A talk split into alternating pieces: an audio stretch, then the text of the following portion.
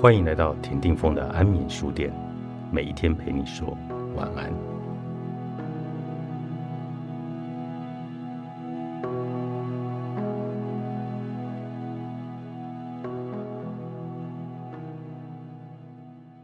过去每年只有两个时尚季，但由于时尚的变化速度太快，现在每周都有新的风格出现。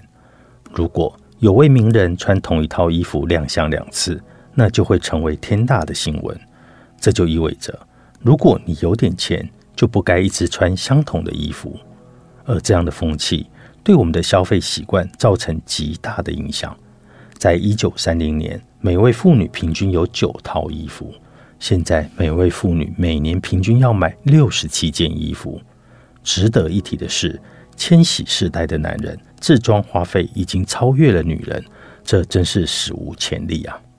流行基本上就是另一种的俗气。我在十八岁刚开始自己买鞋子的时候，流行的鞋款突然从圆头鞋变成了尖头鞋。我还记得，我看着一个时装广告的看板，对一旁的朋友说：“这种鞋子就算穿在模特脚上，都显得很怪吧？”但几个月后，我就把圆头胶底布鞋丢了，换穿一双尖头的卡维拉平底鞋。我头一次穿上这种尖头鞋，只觉得自己变得很时尚高雅，而且一点也不奇怪，只是脚趾被夹得很不舒服。所谓潮流，就是这么一件事。只要很多时装设计师和室内设计师开始一起推动这个潮流。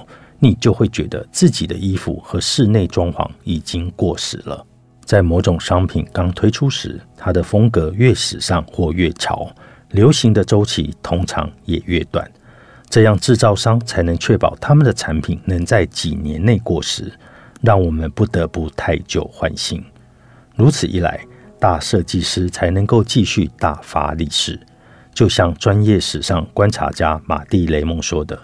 潮流就是某些人的生财之道，这也难怪设计师、装潢师、零售业者、影音部落客、公关人员和广告大师都争先恐后的想成为潮流的领导者。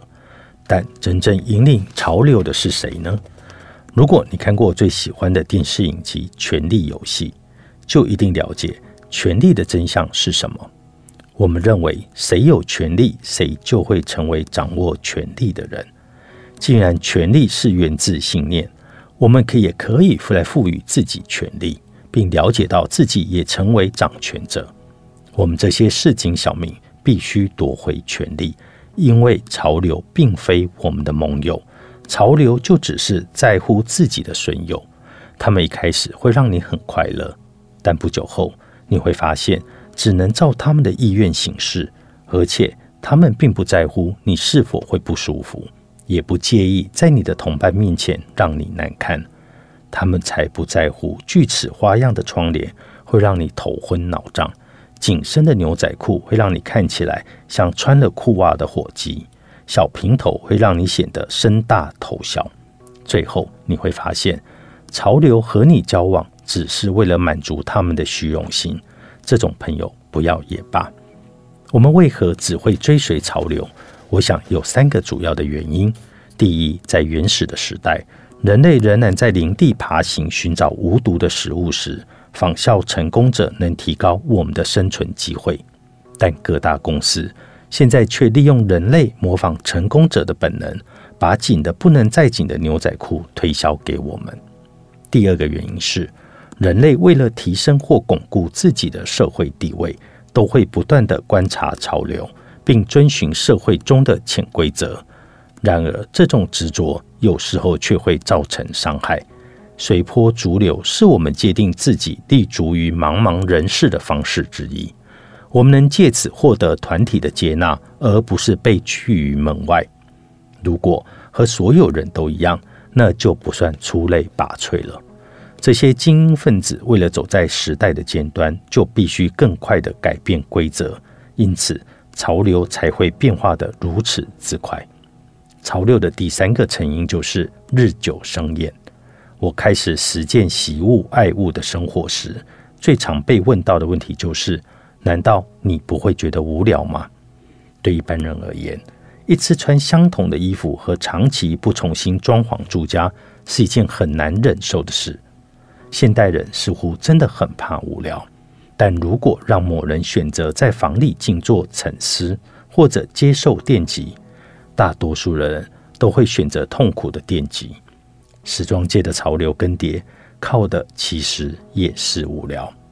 我们都会喜新厌旧，而且这种心态也有其必要。它是人性的一部分，也是打破成规和创造发明的动力。但我们不必为了喜新厌旧就更换衣物和家用品。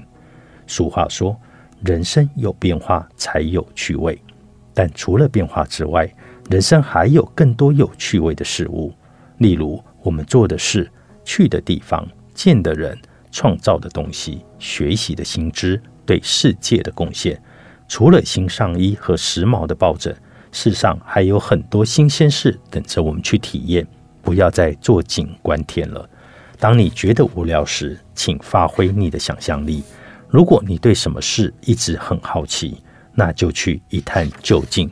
就算是对某个主题、某个地方、某个体验或某个人感到一丝好奇，都不妨展开探索，看看会有何发现。